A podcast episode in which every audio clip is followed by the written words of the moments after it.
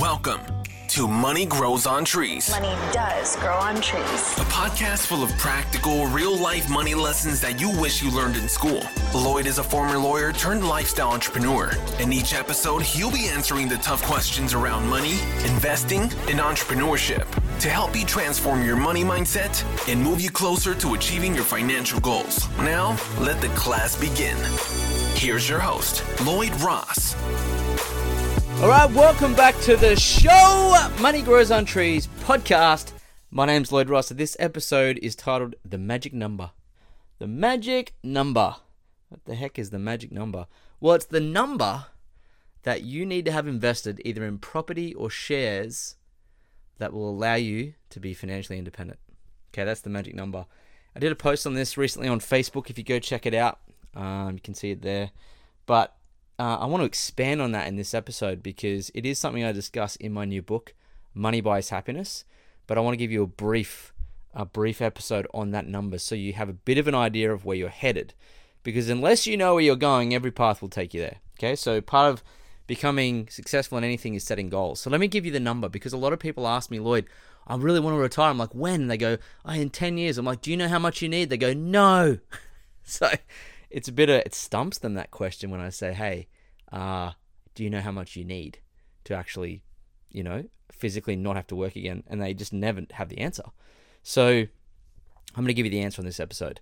Uh, the thing is that the the magic number. I'm just going to take some figures so you understand it, and of course, depending on your situation, the figures can change. But it'll give you a bit of an idea of what to what to look for, how to calculate it, and where to go. So um, the magic number is is the number that you need invested that will give you enough passive income to cover your regular lifestyle expenses. It'll allow you to secure the first biggest stage of wealth. Well, the second phase of wealth is what I call it, but it'll allow you to actually be financially independent of your job. So Robert Kiyosaki has this uh, wealth uh, wealth definition. He says, wealth is the number of days that you can live at your current lifestyle without you working another day in your life. That is wealth. And most people are like far out. Two weeks, two days, two years, 10 years, whatever it is. But the actual answer must be infinite if you have wealth. Because then you don't have to work on anything you don't want to work on, right? It's just that's that's the the, the greatest definition of wealth. So rather than look for money, you ought to look for wealth. Um, and so how do you do that? You create, you buy assets. Okay, he talks about in a lot of his books, but you buy assets. And what I mean by assets is shares or property, income producing things are assets. Okay, liabilities eat you, and assets feed you. So let's take an example of the magic number. Let's say, for example, you uh, you had uh, see the average wage in Australia is around about eighty thousand dollars. Okay, eighty thousand. So that means that that you would probably want to replace that entire wage. If you're currently at your lifestyle living on eighty thousand, you probably want to replace eighty thousand. Okay, so if we take if you take you can do this the numbers. If you take eighty thousand, now I'm for this example I'm going to use an index fund that typically returns four and a half percent in dividends a year.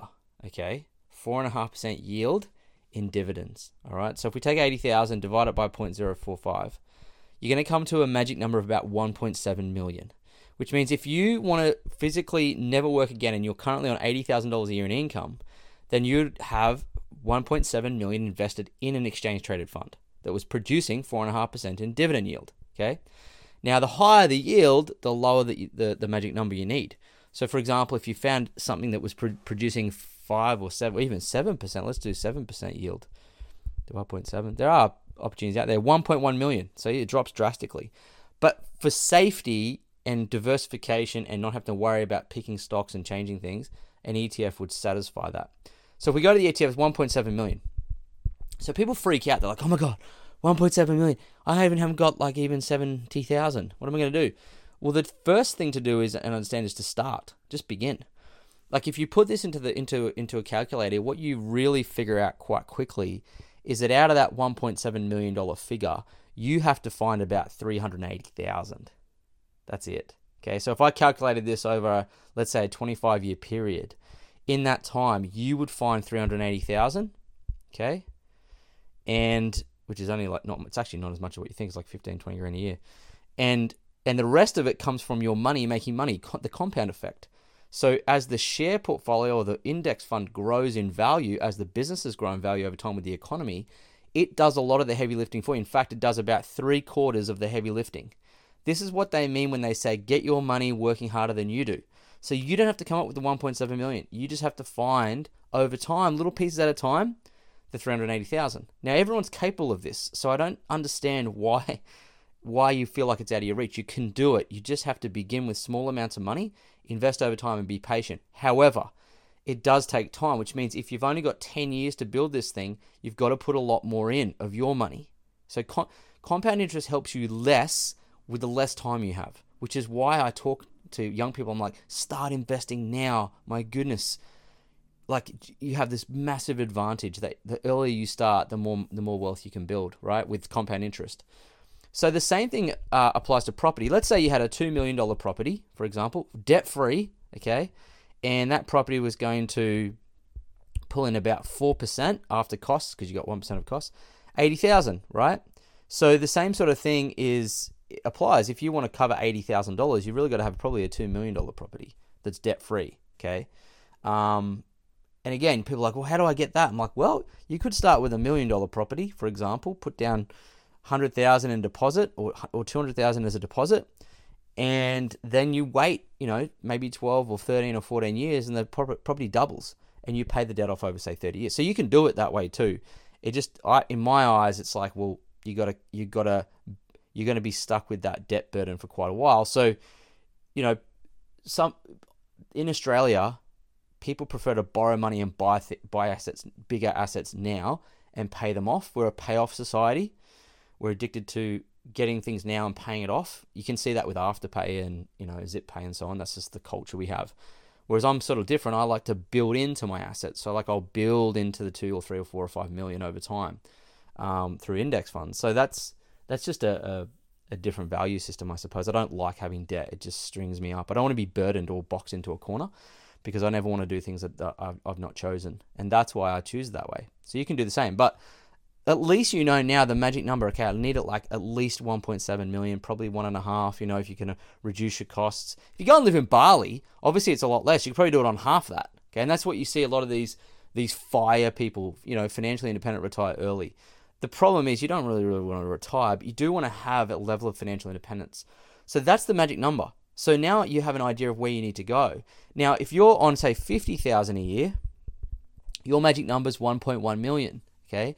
So it does change based on what your expenses are. So I think one of the best parts to to take away from this is if you want financial independence, it's best to have lower expenses. Okay, so if you only on, you know, you live on forty thousand a year, okay, you would only need around $880,000 to retire. Okay, that's the magic number. Well, to be financially independent anyway.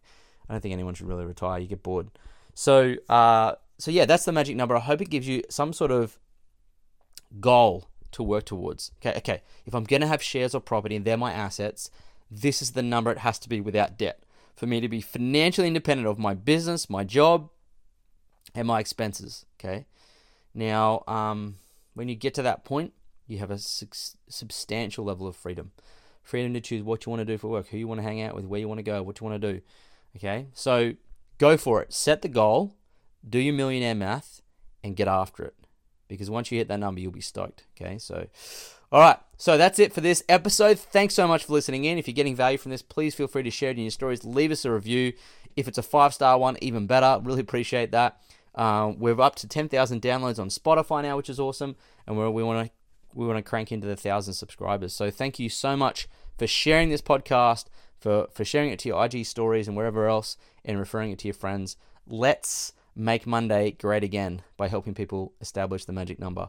All right, see you in the next episode of Money Grows on Trees podcast. Thanks for joining us this week on the Money Grows on Trees podcast. If you like the show, you might want to check out our book, Money Grows on Trees, which you can find at LloydJRoss.com. Subscribe to the show on iTunes, leave a review, and feel free to reach out to Lloyd on Instagram at LloydJamesRoss. Ross.